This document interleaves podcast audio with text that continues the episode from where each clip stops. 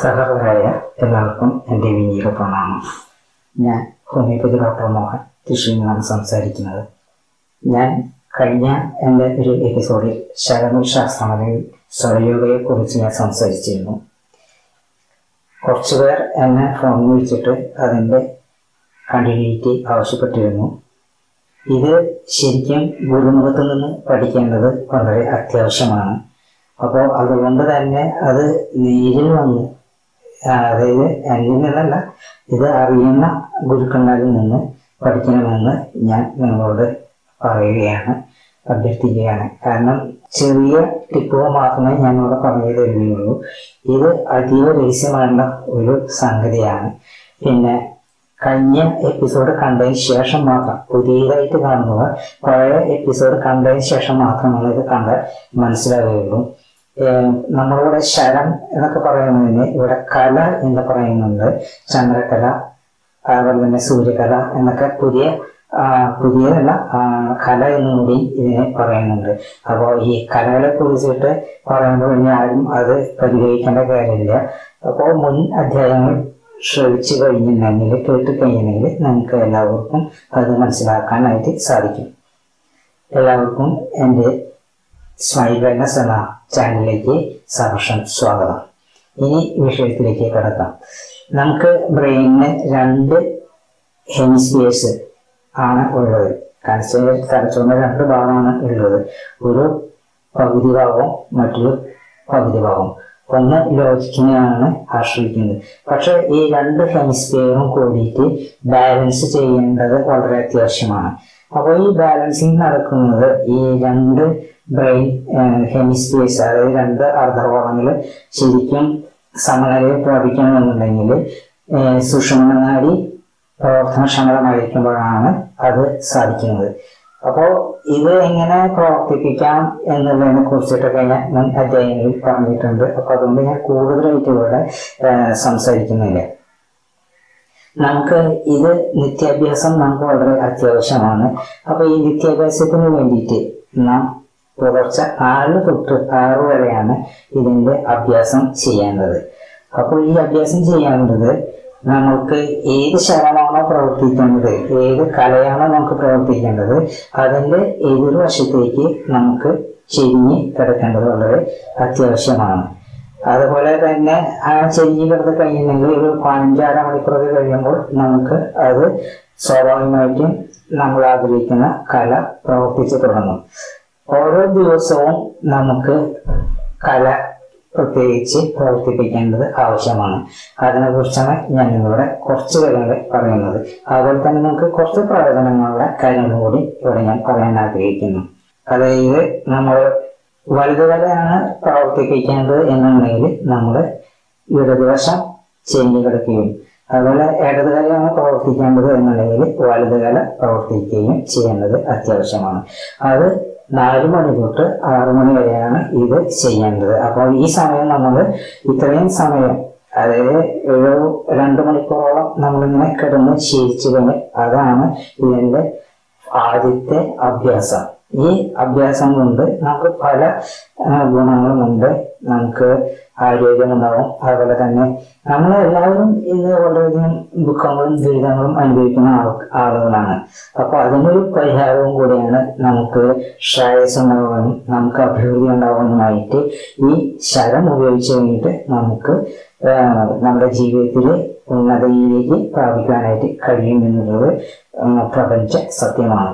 ഞാൻ പറയുന്നത് നിങ്ങൾ അപ്പാടെ വിശ്വസിക്കണമെന്നില്ല. നിങ്ങളിത് പ്രയോഗിച്ചതിന് ശേഷം മാത്രം അല്ലെങ്കിൽ നിങ്ങളിത് പരിശീലിച്ച് നിങ്ങൾക്ക് അനുഭവം ഉണ്ടെങ്കിൽ മാത്രം നിങ്ങളിത് വിശ്വസിച്ചാൽ മതി. എന്തും നമ്മൾ പറയുന്നത് അപ്പാടെ വിശ്വസിക്കണമെന്നോ അല്ലെങ്കിൽ അംഗീകരിക്കണമെന്നോ ഞാൻ പറയുന്നില്ല. മനുഷ്യന്റെ ശരീര മനുഷ്യന്റെ കഷ്ടപ്പാടുകൾ ദുരിതങ്ങൾ നീങ്ങുവാനായിട്ട് ഈ അഭ്യാസം നമുക്ക് വളരെയധികം സാധിക്കുന്നതാണ്. ഇനി ഓരോ ദിവസവും നമ്മൾ ഉണരുമ്പോൾ ഓരോ കളിയാണ് പ്രവർത്തിപ്പിക്കേണ്ടത്. ഇപ്പോൾ ഞായറാഴ്ച ആണ് നമ്മൾ ഉണരുമ്പോൾ നമ്മുടെ ശ്വാസം നമുക്ക് പ്രവർത്തിപ്പിക്കേണ്ട ഒരു രീതിയുണ്ട്. വലതുകല ഞായറാഴ്ച ദിവസമാകുമ്പോൾ നമ്മുടെ വലതുകലയാണ് പ്രവർത്തിപ്പിക്കേണ്ടത്.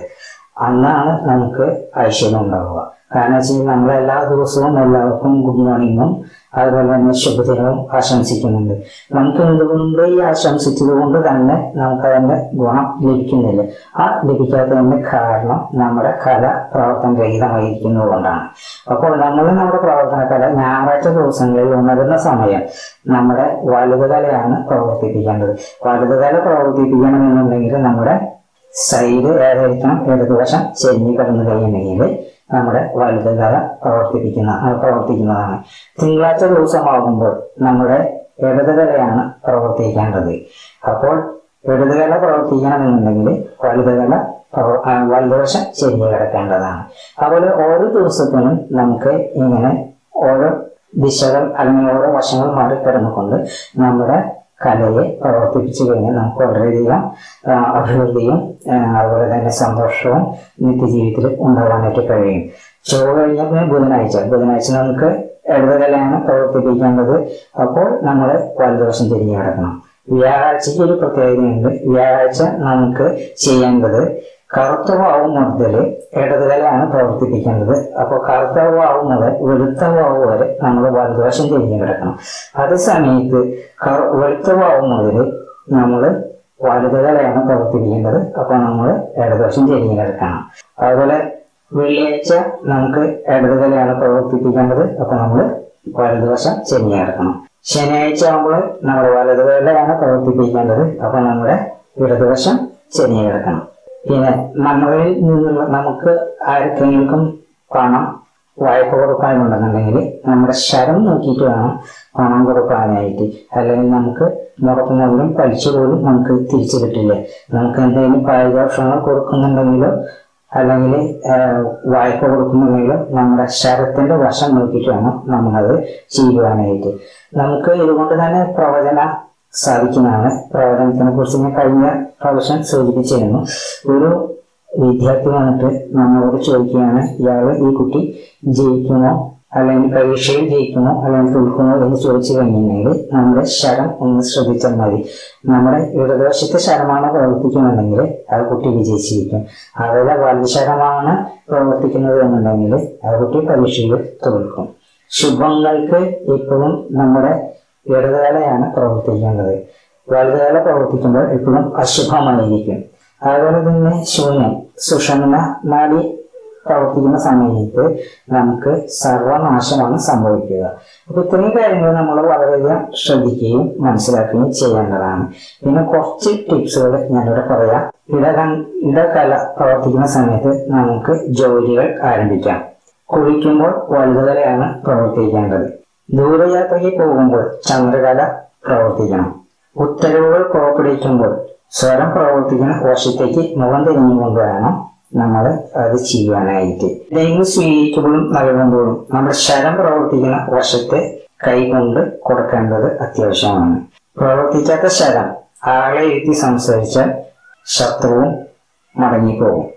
ഇങ്ങനെ ഒത്തിരി വിഷയങ്ങൾ നമുക്ക് ഈ പ്രവചനത്തിൽ അല്ലെങ്കിൽ ഈ സ്വരത്തിൽ കൂടെ നമുക്ക് മനസ്സിലാക്കാനായിട്ട് സാധിക്കും. ഇത് കൂടാതെ കൊണ്ട് പഞ്ചപക്ഷി ശാസ്ത്രം എന്ന് പറയുന്ന ഒരു ശാസ്ത്രം കൂടി നമുക്കുണ്ട്.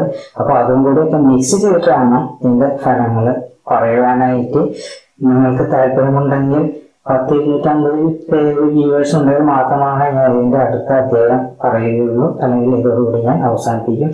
എന്റെ എല്ലാ ആളുകൾക്കും എന്റെ എല്ലാ വ്യൂവേഴ്സിനും കേൾവിക്കാർക്കും ഞാൻ എന്റെ ഹൃദയനറിയ ഭാഷയിൽ നന്ദി പ്രകാശിപ്പിച്ചുകൊള്ളുന്നു. ഇതുവരെയും എന്റെ പ്രഭാഷണം കിട്ടുന്ന എല്ലാവർക്കും നന്ദി നമസ്കാരം.